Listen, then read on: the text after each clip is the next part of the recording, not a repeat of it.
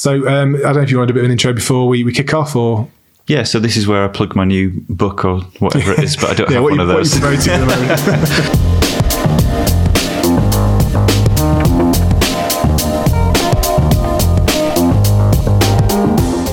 and welcome to Off Script by Hey Radio, a podcast for the tech community. My name is Josh Nesbitt and I run a software consultancy called Stack based in Leeds, as well as the Hey events and conferences.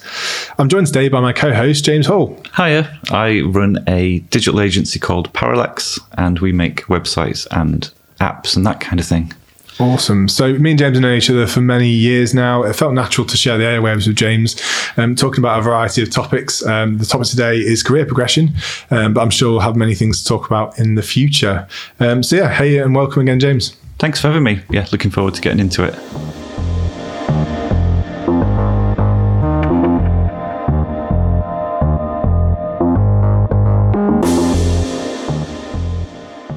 Hello. Hello, How are you doing? I'm very well. How are you? Oh, it's a bit manic at the moment, isn't it? It feels like everything's getting busier and busier. Which is not usually the way it goes, uh, especially in agencies around summer. Um, or is it the same? Is it the same for you as me? Or We tend to have a little bit of a lull in the summer, but that's not happened this time. Um, I think because people are now starting to take the holidays a bit more as well, and they've got it all saved up from earlier when they weren't allowed to go away. So, yeah, usually holiday uh, holiday centre, isn't it? August time. that's it. Um, Not this time though. I guess we're, a lot of people are doing, um, you know, camping abroad, uh, camping locally, staycations, staycations. Yeah, yeah, get away from the Zoom calls. yeah. As you, yeah, they're relentless at the moment, aren't they? Yeah, Um, so uh, uh, the, the topic for this this particular podcast is career progression. Um, and there's lots of different things we're going to touch on, um, from defining your own career path to um, the state of the industry in terms of you know what the market's like at the moment. Um, you know, in certain organisational structures, how do we look at career progression, career paths, uh, pathways, all that sort of stuff. Um, but the one thing I thought we could start with is like, how do you define a career path? So forget that we're in leadership roles and forget that we're, um, you know, running teams. How would you, as an individual, kind of define your career path? I guess is is kind of where I thought we could start. Well, it's a very personal thing, isn't it? And I think it's different for everyone. But for me, it's looking at the things that I enjoy doing and try to work more of that into my role. Yeah. I mean, uh, I'm in sort of in the fortunate position where I've got enough things going on in the week that I would probably still continue to do if money was were no object, which Yeah. I think is quite a lucky position to be in. And that's that's coding really. I like I like to crowbar a bit of coding in there. The people side of it I find quite challenging. Like it's it's not my skill set really, and it's that takes a lot of energy. I think you're in a sort of similar boat. Um, Definitely, yeah, yeah. I think it's because you learn. Uh, don't know about you, but I, obviously I learned the, the programming side first. I, I got very stuck into code. Um, learned kind of Ruby as my first big language, and I, I just fell in love with it and really loved kind of immersing myself in that environment.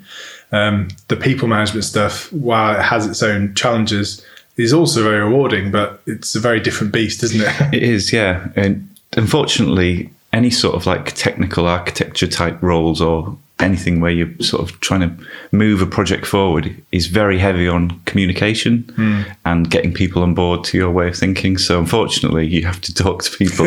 You can't just uh, open a big old pull request and hope hope that everyone agrees with you. You have to actually chat to them and get Yeah. them get them on side. So it's it's a necessary evil, isn't it? Um, but Yeah. it's something that you can get used to and enjoy, I guess. Um, but it's yeah, what you don't want is to is to have a career path where you end up being so good at one thing that you then get promoted into doing something else, which I think is what happens with a lot of developers. Yeah, yeah, that's that's one of the. I think one of the interesting things, uh, and something I've seen in the last few years is, um, I want progression. You know, how do I become a manager? And actually, you know, hold on a second. Like, you know, your your career progression, particularly in an engineering role, isn't that you kind of work up the ranks, uh, so to speak, and then you become a manager. Um, absolutely nothing wrong with management whatsoever, but that's not necessarily the path you have to go on to to afford seniority and um, to be kind of more of a senior person in the in the team. Yeah, absolutely. I think it's important that that companies have a path where you can become more senior, like they call them like principal developers and things like that, where you Yeah. you're on the same level, but you you you're not doing that that management role. Um, Yeah.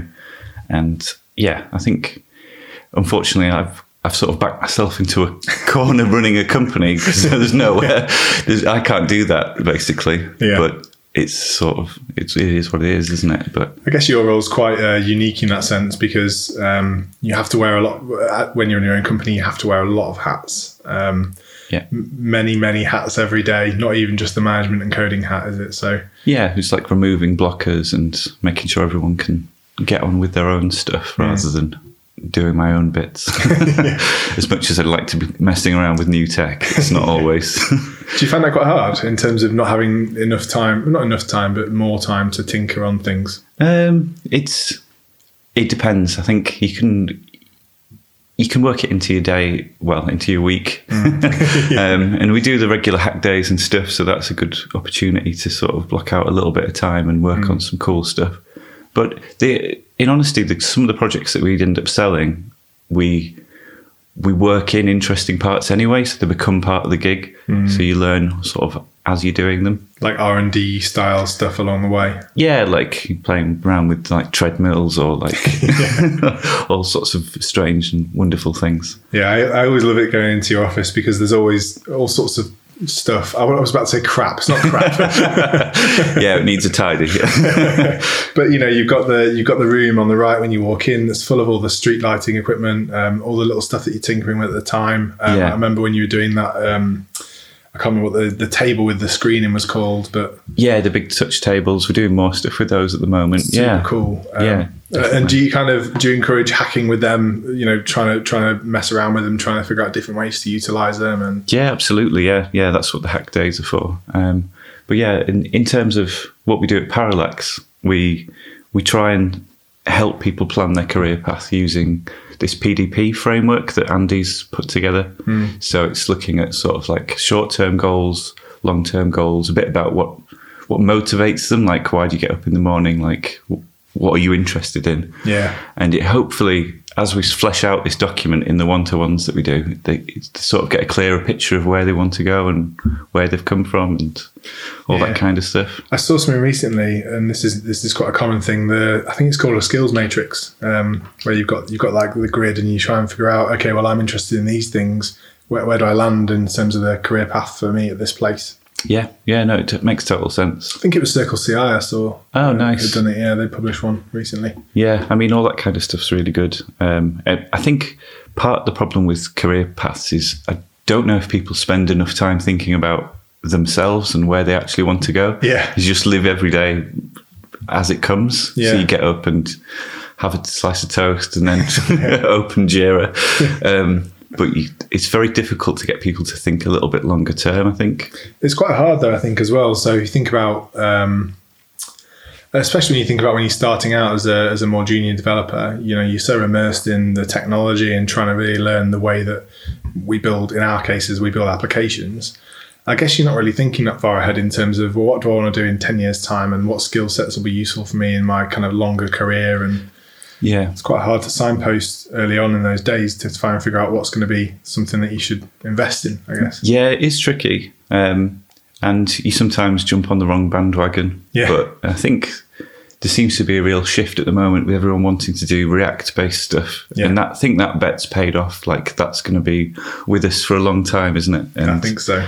Um, yeah, I think picking a tech and backing it is one way, um, um, as you did with Ruby on Rails, and that Mm. that sort of kickstarted your career, didn't it? Yeah, and I guess it's it's interesting. It's it's not aged badly. Um, I'd still use it today to build build new apps. Uh, I think it's great. I love Ruby as a language, so that really helps. Um, Yeah.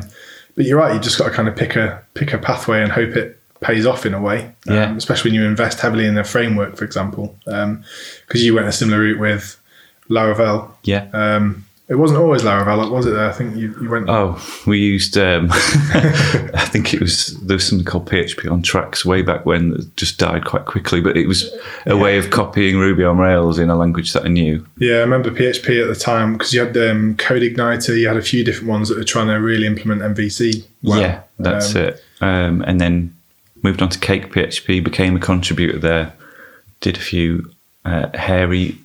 Uh, there weren't pull requests back then. You submitted an SVN diff on a mailing list, Love it. um, and then they merged it in for you. Um, but yeah, um, I think the the move to Laravel and its po- popularity and growth has really helped us because the ecosystem is just amazing. Uh, Yeah, it's, I think uh, they've all kind of learned from each other, haven't they? So Ruby on Rails w- wasn't the first framework to do it the way that they did it. Really, it was just all inspired by different parts of the past. Yeah. Um, but it's quite. I, I read um, read an article by Joel Spolsky. Uh, obviously, uh, ran uh, Stack Overflow, still on the board, I think. Yeah. Um, started Fog Creeks back in the day and did FogBugz. Fog bugs, yeah, yeah. Uh, which I don't know if that was the predecessor to Jira, was it, or was they were they around the same time? Or oh, I think FogBugz might be might be a bit older, yeah. Yeah, but he was talking about because when he built um, Fog Creeks, he was doing a lot of development. Obviously, set up Stack Overflow. Um, that that went pretty well. yeah, yeah, and Trello as well, and, And- yeah. sold it to Atlassian, which I think is a mistake. But because now to log into it is awful, and they charge you loads of money. But yeah, embedding Trello boards is basically impossible inside of Confluence now, which is fantastic. Um, Yeah. But he talked about um, obviously during his time at Stack Overflow, he was part of the kind of leadership there. He wasn't doing a lot of the engineering. I know Jeff Atwood was one of the main yeah, um, developers, and he talked about um, selling Stack Overflow to, uh, I want to say something like Pegasus or something like that. I can't remember that VC company.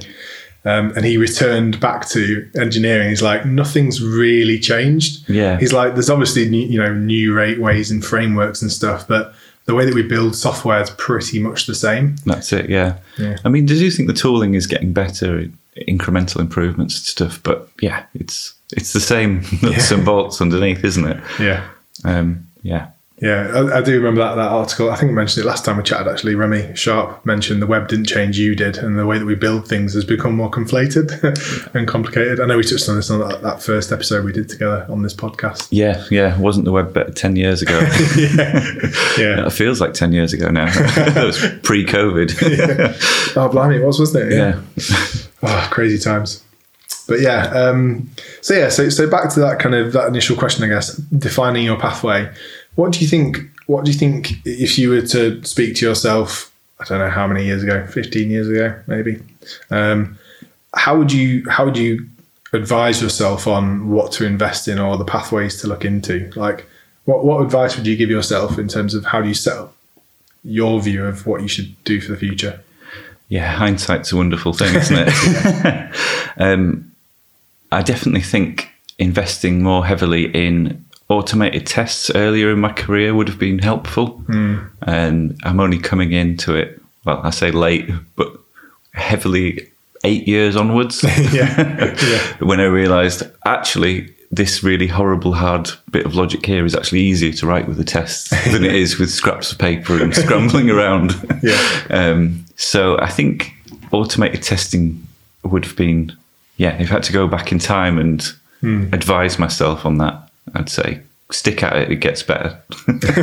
um, and I think as a as a tool for career progression, having shipping bug free or less bug buggy code is, is a good thing, right? Yeah, I, I guess that approach to, um, I think the approach to testing software has probably matured quite a lot in the last 10 years, say.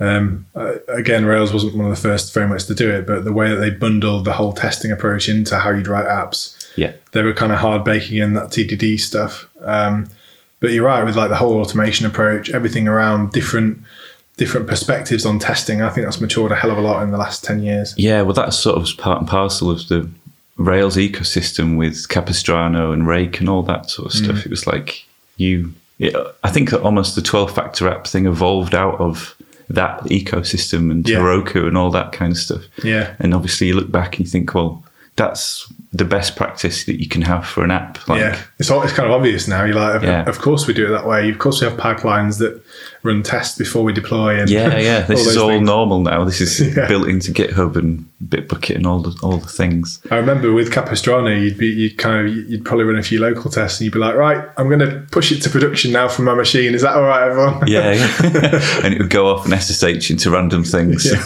and restart stuff. yeah, clusters of machines. It was kind of scary, wasn't it? yeah, I kind of liked it though, like in a way, because it was that um, the autonomy was in, you were in control of it. You know, you could you understood because you'd scripted each step. Um, you knew how the stuff got onto the machines because you knew it was an SSH command or an SCP copy or something. Yeah, and you could debug it because it wasn't some mysterious Docker build script, yeah, which is kind of like Shell, except not. yeah, it looks the same, but it isn't. yeah. Um, so I, I guess the so you mentioned in terms of parallax, uh, you you're looking at career progression in terms of those kind of skills matrices and things like that, or That's right, yeah. So people self grading themselves where they think they are on certain bits of technology and different areas of focus, and then re-evaluating that every so often. So, yeah, we do one on ones. Try to do them every two weeks, holiday dependent. So I'll do one set and Andy will do another. But I think we used to do quarterly reviews. Uh, and some agencies I've heard do like six month or 12 month reviews, which I think is way too long. It's quite a long time, especially in tech, quite a long time to wait to. yeah, reflect. have a load of stuff bubbling up, and they might forget half of it. um, but if you're speaking at least once a month in that sort of more casual way, then things come up and you can address them then, there and then, rather than letting them sort of fester and stuff. I, I find as well, not that it's not that it's a solution, but I think the social side of, of work also is a good way to discuss some of these things more informally. I think when you try and put someone on the spot to talk about their career progression, your mind goes blank. Yeah, yeah you don't yeah. really know. But but when you kind of, as you said, more conversationally, just thinking about, you know, how's your week been? Oh, this has just really driven me crazy, or uh, I felt a bit lost on this, or whatever. I think that's a much more valuable way to get that feedback. Definitely. And if you take notes, you can look back at it and go, do you remember when this sort of stuff used to really be difficult or bother you? And now that's that problem's long gone. Yeah. So you can just sort of reflect and see. Yeah, Yeah. Like if you've got Timehop, you can just sort of see yeah. how you how you change as a person. Um, Yeah, and it's good though, isn't it? It's kind of like I, I remember when TDD made me feel really uncomfortable, and I really hated the, that way of working. yeah, And then something kind of clicked, and, and sometimes it doesn't click, and that's okay as well. Um, but now I kind of think, well, that's that's just the way I want to work, and that's that's good. I think that's a that's a lesson learned. yeah, definitely. I, I mean, when I first started doing automated tests, I'd do a lot of really easy to write tests Yeah. that were pointless Yeah. and keep them forever. And I would definitely want them to keep passing them and like keep Yeah. them around in the test suite and just throw more cash at it and run them in parallel. And like, and now I know that it's okay to delete a test that's Yeah. not providing value anymore. Yeah. Like it was there. It's good scaffolding for me to write the thing. Hmm. It can go away now. I don't need to keep paying Travis CI a thousand dollars a month to hammer through that a completely pointless flaky test. Yeah, well, I have a thousand unit tests, all testing things that aren't important to the Yeah. application anymore. I hate unit tests. Well, I don't hate them. They've got a time and a place, but they sometimes they're so simple that Mm. it's not really testing anything. If you mock everything around it and then just test, Yeah. it's like it's like you're getting a multimeter and just putting it on a wire. It's Like, of course that works. Yeah, Uh, yeah. but the wire's not connected straight. yeah, yeah, that's it. It's all the rest of it's all on fire. So, yeah. um, yeah, I can't remember who said it. It was something like, um, I think a well-written integration test is worth a thousand unit tests. I might have made that up, but I th- yeah. I'm sure I heard it. I would definitely go with that, um, unless it involves browser testing, in which case it's so flaky it's it's not worth running. yeah. But that is interesting though, because it's like you know the the ecosystem. We were talking about how things used to be a little while ago, but you know the, it's not really changed. You know, you've got Puppeteer, you've got Cypress, you've got these different approaches yeah, to they're testing getting apps. they're getting a lot better now. Yeah, well, they're plugged. They're kind of more primitive parts of the browser, aren't they now? So they're kind of a lot more closely embedded than just this dumb thing driving a browser. yeah, Not yeah. dumb. I didn't mean that. It just gets a bit more reliable and Yeah. Mm. repeatable rather than yeah. Some of the earlier Selenium builds were a bit a bit shaky, weren't they? yeah. Yeah. Wait, wait until this selector appears. Oh, it didn't. Oh, sleep for a bit longer. Be right. just stick a few weights in. yeah. What about yourself? How do you sort of define your career path? Do you think? Um, it's a difficult one, isn't it? I I think I started the same as you in terms of thinking about the stuff that really interested me, um, the kind of apps I wanted to build. So, um, I spent a lot of time, as we all do. There's like a rite of passage. You build a lot of admin interfaces and a lot of because that's always the last thing that you think about when you're building an app. So you got to cobble together something, you, usually leftover style sheet bits, and it looks a bit dodgy. Get a bit of bootstrap in there. yeah, exactly.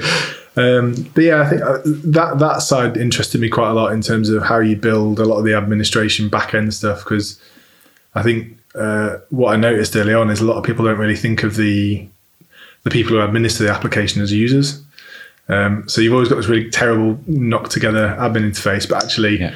they're really important because it might be deleting some data or, or like managing something big. yeah, definitely. I mean, you learn quite quickly that you want to put soft deletes on everything. yeah, yeah, um, definitely. but yeah, the even though it's only got two users, the, Yeah. the I think a clear admin interface means that you've got a clear design for the application as well. yeah, exactly. Um, it's not just a big list of all your CRUD tables. yeah. Um, yeah. Well, there's all these, um, especially in Rails, there's loads of um, auto admin interfaces. There's probably loads in Laravel now too. Yeah, we've got Nova, which is awful. Uh, well, it's it's good, but you you get to a point and you just go off a cliff with it. But it's like Yeah. this was useful for me, Yeah. and you you can't give that to a client. You can No. you can hack little bits in and get get a little bit further, but Yeah. no. Especially when you were, as you said, when you were at more like, are you are you really sure you want to do this action? Yeah, yeah. it's about to knacker something. but yeah, I think I was drawn to that side um, just as much as the front end stuff because it was really interesting to me how it all tied into the all the back end services, a lot of the underlying data structures, and a lot of the really cool code in my eyes. Where especially in Rails, you you can model some of this stuff really naturally in the language that is Ruby, and I just found that really interesting. So that gave me a good view of the whole stack. yeah, Um, definitely. And that's kind of how I kind of started to think about my career progression in terms of I really like building front ends and making them look nice and work really well, but I also quite like the the architectural side. Yeah, I think that's that's what interests me most. How everything sort of Hmm. works together rather than how it looks. Yeah, I mean you've got some amazing like some of the stuff that your guys churn out in terms of the front end experiences and the way that some of that that, that ties together, I could never do. um, and I, I kind of have a newfound respect for a lot of the front end world because where people have really taken a lot of these um, interactions and experiences is amazing. Um, and maybe for starting now, I'd look a bit more into that. I don't know. Yeah, yeah. Um, but yeah, I mean, it's it's all kind of changed. All the frameworks on the, like you know, you got stuff like GreenSock and really amazing animation frameworks that weren't possible on the web when we started. Really, Um, yeah, absolutely. Yeah. bring back Flash and all that sort of Oh, stuff. yeah. if only. Yeah, but yeah, it's quite cool now. Uh, I think I'd definitely be more looking into that, especially the way that a lot of the back end problems have been solved in different ways for most of most apps. Now, if you look at the data structures for most apps, then they're not too crazy. Yeah. Yeah. Um, unless you're building huge systems, obviously. But- That's where it all gets a bit more hairy, isn't it? yeah, yeah, definitely. um, microservices with no single source of truth. yeah, it's a bit crazy, especially when you're trying to. I think the real challenge is how that scales with. It's a it's a cultural thing at that point. I think how that scales with the teams and how everyone works on on on the code base, and that's when you start to get into that bridging of the gap between technical competence and knowledge, and experience with working with people and communication, and that's probably that's probably where I think we need to be looking at in their career pathways uh, and uh, investing more time and energy into earlier on. yeah, I think the the way that you build a team or an app where you've got three or four developers is very different from 50 and 100 developers because it's it really becomes a, a properly serious people problem at 50 devs, doesn't it? Yeah, it becomes a different beast, doesn't it? Yeah, I mean, I haven't been exposed too much to that world, but through you and, Yeah. and boozy chats, it, um, yeah, it Yeah. sounds interesting. It's it's just a different set of problems, isn't it? Um, they're both they both have different perspectives on things. So with a smaller team, maybe you don't need to communicate that much. Uh, maybe you could just write a pull request because you know one of the three people that authored that are on the same wavelength and you're aligned. And um, maybe you do have a lot of chats outside of work or around work, but you can kind of be more autonomous. Um, I Yeah. think that autonomy is a lot harder to strive for when you've got a, a big team, um, especially with you know attrition rates and um, you know it, it's a lot harder to keep that velocity um, Yeah. going. And to keep that many developers engaged and interested in what they're doing when, frankly, some of the tasks aren't going to be as fun as some of the others. yeah, exactly. um, someone's going to be working on some subsystem that that isn't it just needs to work. yeah, yeah, definitely. I, I think at the moment with um, with this client Conveyor that I'm working with at the moment, they're they're building an insurance as a service platform, which is an amazing thing to build. It's so um, it's so beautifully complex, but also beautifully simple if you think about what the primitive basis of, of, of that system is. Um, but yeah, you definitely get some people who are like, oh, I'm working on this service and I kind of want to work on the, the quote service over there because Yeah, that's yeah. really interesting. That, that, that integrates with pricing and all sorts of stuff. And actually, I don't want to build a an address lookup service or you know but the, I'd, I quite enjoyed the simple ones I quite enjoy writing a really simple service but like testing it really well and yeah, yeah. Um, because it's self-contained a lot more isn't it That's it. Yeah. I guess in agency life, you get to do lots of varied things. So you can Yeah. do a little bit of React one day and a bit of backend the next day and, yeah yeah and ship it and get on to the next client. Or which is yeah, which is interesting. So, how do you apply that to a larger team? How do you? Because one of the things that we're trying to look at at the moment um, is is how we can give people access and uh, visibility of the entire ecosystem. So, how could you be working on React one day and maybe a backend microservice another day? And um, you know, we have a whole mixture of disciplines from C sharp to Node. So, is there an interest in cross skilling? You know, where are we going in terms of technology fragmentation in the future? Yeah, loads of interesting different challenges that maybe uh, correct me if I'm wrong, but maybe in an agency you have a bit more um, a bit more flexibility to say actually we're just going to use this for building front end or I mean not not that you pigeonhole it, but you know what I mean. You, you might not have as much fragmentation because you can direct that a bit simpler. yeah. There's there's some clients that come with technology expectations, Right. Which is difficult sometimes. Um, but by and large, we try and go one way. Um, so very much going down the React Laravel route at the moment. Yeah, and I can't see that changing anytime soon. And there's amazing things like Inertia, which sort of it combines um, sort of front end stuff. They've got a Ruby on Rails back end as well, actually. Oh, right, nice. It's like building like sort of like majestic monoliths in in Laravel and Ruby on Rails, which is pretty cool. So that is pretty cool. yeah, I think as we mentioned before, there's a lot of crossover with the ecosystems and stuff. Um, I think picking a tech and sticking with it makes it easier to apply learnings from one code base to another. Hmm.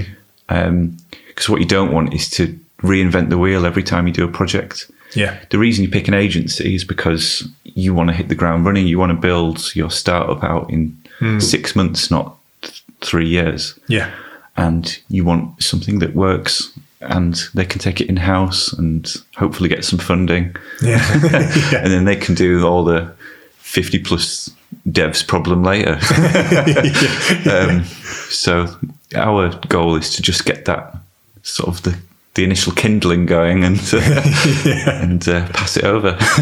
Well, because you've got, um, I, I guess from your side of things, you, you invest quite heavily in a in a kind of longer life tool set uh, in that in that sense. So you've decided your back end and front end technologies. You've created the shared tooling. You know, you've defi- defined your ways of working in terms of shipping, um, just like bigger companies have too. Um, but I guess it might be slightly easier for you to pivot and move and augment that that selection of technologies over time. yes and no. You can pivot, but then you still have all the old co- code bases to maintain. yeah. So you can change, but then everything else needs a bit of a Bit of love bit well. of a tickle. Yeah, Yeah. Yeah. there's some plate spinning involved. yeah, yeah, I can imagine. yeah, it's it's tricky. Uh, I think, especially when you've got multiple languages, and because you know you end up writing shared libraries for lots of things like monitoring and logging and all sorts of stuff. yeah, That becomes a bit of a problem when you're maintaining multiple shared libraries in multiple environments and uh, languages and stuff. yeah, definitely. Um, but yeah, all the all our monitoring centralized, and we have we have a couple of good deployment platforms that we've worked on for a while. Hmm. Um, so one's Kubernetes based. I don't know if that's how you say that. Yeah, uh, and the other is serverless, Yeah. which is where we're sort of pushing towards, which is a lot nicer to to sort of work with. I think. you've worked with Amazon on quite a few things with serverless, haven't you, as well? So Yeah, we did. We, yeah, way back when, before it was called serverless. Back when you just had lambdas and was that when there's like bean is Beanstalk still around, or is that? oh yeah, I think Beanstalks. I don't think Amazon ever switch anything off. I don't think. Not sure if people would use that as a new tool today. Though. yeah, Um, no, it didn't really take off as much as they thought. No, I get really confused because they've got like Light Sail now, which is their sort of more consumery offering, but secretly just containers and other bits underneath.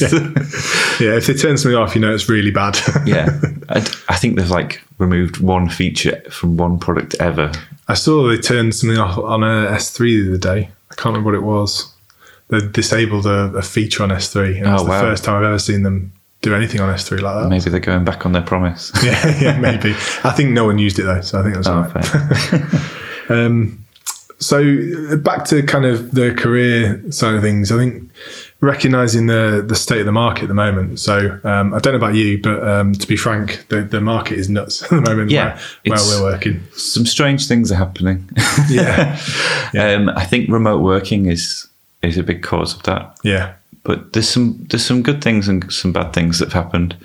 The good things are that we've managed to hire a bit further afield, yeah, um, and so we've got like a, a couple of people down in sort of Portsmouth, and they've got we've got like a working shared working space for them. But yeah, I think there's lots of people moving around. We've had people accept job offers and then retract them.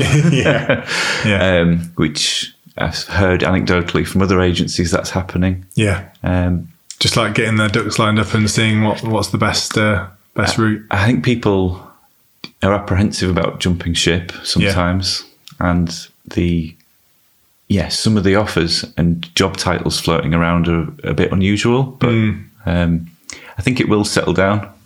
It's interesting, isn't it? Because I think because we're certainly seeing similar stuff um, at the moment, and attrition at the moment is higher than normal for sure. Um, I think we're doing everything culturally to try and retain and make sure that we're looking after people. But ultimately, when the market's so buoyant, um, you're going to have a higher attrition rate. Um, I, I guess the real issue is um, is what you just mentioned there in terms of those, in terms of the definition of the career progression. You know, people are moving into different uh, companies to progress themselves. Um, maybe it's more financially driven because at the moment the, the the the kind of wages are definitely higher. Um, you know the the payroll is definitely uh, getting hiked in some places, uh, and you see some titles that are definitely a bit more. Um, I don't want to say fluffy, but Yeah, there's definitely titles that didn't exist a year ago, maybe. yeah. Um, and I wonder why that is. I wonder why we're creating new roles. I think because it is quite difficult to hire, I think some companies are promising the world on a stick a bit, and Yeah. that's possibly going to be a bit of a problem further down the line. Yeah, I think we'll might maybe see increased churn later on as a result of that as well.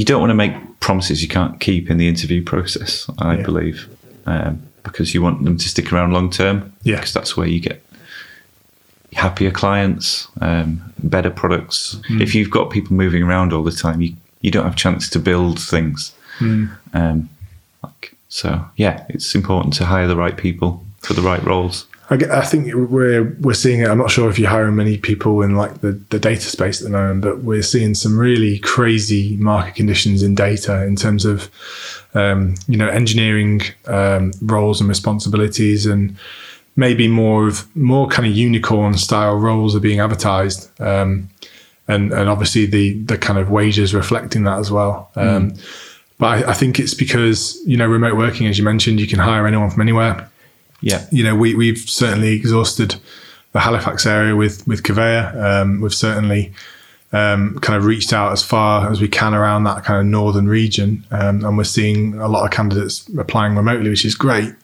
Um, but then the expectations for salary and everything around that is is quite different too, isn't it? yeah, that's it. Um, I guess a lot of London companies and startups are looking further afield as well, where Yeah. usually they'd say absolutely have to have bums on seats in some expensive London Yeah, office. yeah. Now they're going right. Well, let's get some people from the Midlands or wherever. So Yeah. yeah, it's tricky, isn't it? Retention wise, what do you think companies can be doing to improve retention? I think obviously you have to have the money conversation. It's awkward but necessary, and make sure that that's a level where they're not going to be accepting other offers. Um, but really, I think a lot of people that I work with aren't just money motivated, and the expectations of careers these days is is not that it's just a way to earn a living. It's it's hmm. part of your life, and it's it should be enjoyable or Yeah.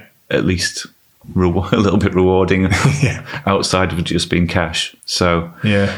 I think just keep cracking on with making it as as fun as it can be and It's quite interesting. Hard, quite Yeah. hard to do though. Drew. I think one one of the things that's been really difficult um, is creating that culture and that you know that, that space where people talk outside of work. Uh, obviously, everyone's so knackered of Zoom calls and Teams calls. At the end of the day, you don't want to jump on another one with a beer and speak to your team. Really, it's, That's the problem. Yeah, it's really hard, isn't it? we, yeah, I did find that quite difficult. Like um, the second lockdown, I think it was. Yeah. people are just proper Zoom fatigue. It wasn't exciting. Everyone pulling together anymore, was it? It was No. like ah, another effing Zoom call. yeah, we're in this together, but I just want to stop talking to you right now. yeah. So it has been nice to see people face to face, and we had some people come in last week, and I've only ever met them on Zoom before that. Yeah. and organised like a board game night for people that are into that sort of stuff. Yeah. It- that'll be in person rather than Which is amazing. isn't over it? the internet. yeah, and your office, you've got you've got the machines with the with the soft drinks and the beers in it, and Yeah, just yeah. little things. I was chatting to Sam, one of the guys that I'm working with at the moment, um, yesterday, and he's like, "I'm in the um, I'm in the Engage office, and it's just amazing. You know, someone's come around giving us donuts, just little things like that. yeah, that's it. Makes all the difference. It does brighten your day. I do think, I do think some people do crave and need that kind of human interaction. Yeah. possibly anecdotally, developers less so. Yeah. they don't mind being like locked in a dark room for a bit. Yeah, actually, just leave me alone. something. Yeah, yeah. I've got I've got a problem to solve. yeah, So it is different for different team members, but I do think people will start coming in a day, a couple of days, but we're not expecting them to. no. It's only if they want to. Um, So yeah, I, guess how do you? So you you say Portsmouth? You've you've got a kind of remote space down there. that's right. Um, we've got a guy up in Scotland and someone over in Germany at the moment. So So the interesting problem there is, and we've got the same problem with um, with Career because you've got uh, Westmoreling, Reading, and Halifax. yeah, How do you how do you make it feel like one site? Because you know that we want to make sure that everyone feels included. Um, everyone has their own little kind of ecosystems in each office and you know ways of working. How do we how do you bring that together? I know that there's some companies. Um, I'm not going to mention said company because they've gone down in favour a little bit in the, la- in the last uh, few months, maybe. Um, but you know, there- there's definitely promote remote working and different approaches to remote working. yeah. Um, how how do you do that instead of just forcing everyone to use Slack and Teams all the time? I think it's a difficult problem, and it has to be individual to the people involved. I think, um, like, yeah, it's a tricky one. I think we will want to do like a big summer party and a Christmas party still. What form that takes, I'm not sure. Yeah. do, do we move it halfway down the country, or I don't know yet. Yeah. Oh, what do you think? How's how's it going to affect where you're at the moment? Or I don't know. It's, it's quite tricky because I think obviously we're not out of the pandemic yet. It's, it's still very much in. I know that the government restrictions have eased, but you know, COVID's still very much a thing, isn't it? It's not. It's not gone away just because we've eased restrictions, and I think things are obviously getting a lot better. But what we need to be mindful of is um, people's feelings towards it. You know, th- there's a lot of general social anxiety around it. I, I definitely carry some of that with me. Um, yeah, so it's kind of like, how do you make inclusive events where people can get together and then still include people that maybe don't want to travel just yet? Or, you know, it's, it's that kind of, it's the remote problem, really. Um, yeah, because you brought your Hey events online Yeah. swiftly during the pandemic. yeah, which works quite quite well, I think. And I think we've learned some stuff from that that we'll keep, definitely. yeah, you can just like a duel. Yeah, You can be in person and have a beer, or you can tune in or whatever. exactly. Like the hybrid, the hybrid thing seems to work quite well. Um, so in, in office spaces, I think that's investing heavily in conferencing software that's not shit. Have you found some? no, no. we bought a, like a high end Jabra microphone thing and thought this is going to be great. Yeah. Plugged it in. Absolute rubbish. yeah, I, I, it seems to be the more you spend, the, the crapper it is. yeah, yeah. um, we, we've definitely tried to get some some. I mean, to be fair, in the Covea offices, there's there's a, definitely a better setup than there used to be. Um, it's really hard to find the right setup for different team, um, the different makeups of team because you know, you don't want to huddle around a microphone. Some people might want to be standing up on a whiteboard in front of, you know, how do you find Yeah. a camera? Because some of the cameras that track all that are really creepy. Yeah, they are. like the Facebook portal. I don't know if you have one of those. It just sort of follows you around the room. Yeah, I think during the pandemic, I, I called you quite a lot on that, and it was just very intense zooming on your face. yeah, yeah. just going to the fridge and it's just yeah, creepily zooming in. yeah. Yeah, I'd, it's tricky because I I really do like drawing on a whiteboard and fleshing out ideas, and there isn't any good replacement I found for that. Miro's pretty good. yeah. It's not bad. Yeah, Miro seems to be the, the popular tool of choice, and it is very good and it's quite flexible. Um, the issue, the the thing that I'm looking at at the moment is um, all these ones that have like the little bubbles of your video in, immersed in your desktop. So it's not like a full screen video call.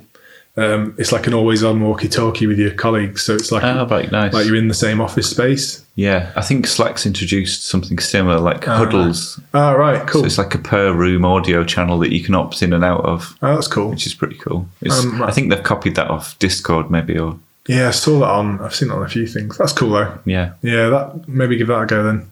I think what you want to make sure though is that the people that are in the office and the remote workers have the same career progression opportunities as well, Exactly.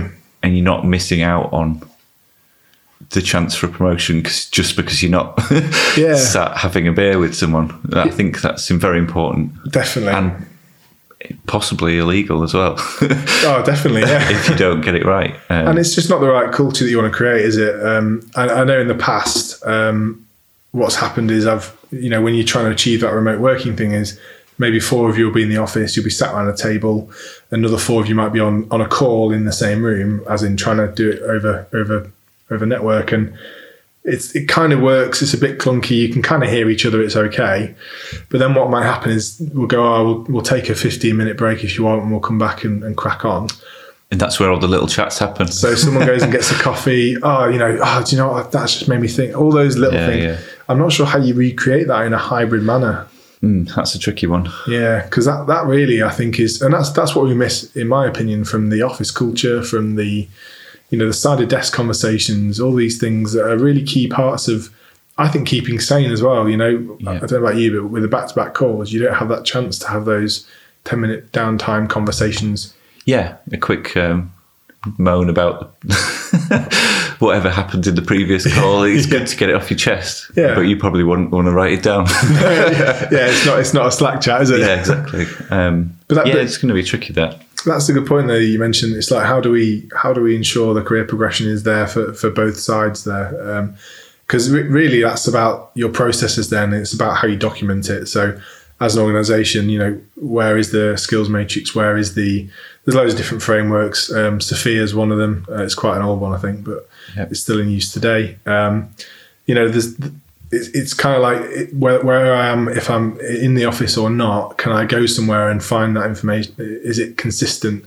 Is what I hear from you what is written down? And Yeah. it's always a bit of a problem documentation, right? So Yeah. it's a struggle, especially when Confluence is being a pain. yeah, yeah. And HR ties quite heavily into it, you know, because you, you want to you want to do right by people and make sure they feel supported and the progression's there. And Yeah, definitely. I think we've sort of made a decision that the more senior management level is going to make an effort to come in more and on Yeah. the same days. yeah, um, and then it's it's sort of more relaxed for everyone else. Yeah, Um, definitely. And that's what we're going to stick with for now. Nice. But I think everyone's just figuring it out, aren't they? I think so. Especially, I mean, uh, we can be full capacity in the office again now. I think, can't we legally? I think so. I don't think people would be comfortable with that though. I don't either no. Um, which is that's an interesting challenge in itself. Do you need a rota for coming to the office, or do you need bigger premises, or you know all these different? I know you, you just moved into your office, so Yeah. ideally, ideally not. yeah, I mean ours was bigger than we needed anyway, so we can space people out, which is good. Yeah. Um, but I know some companies that were already a bit short on space. yeah, yeah. um, yeah, it's tricky, isn't it?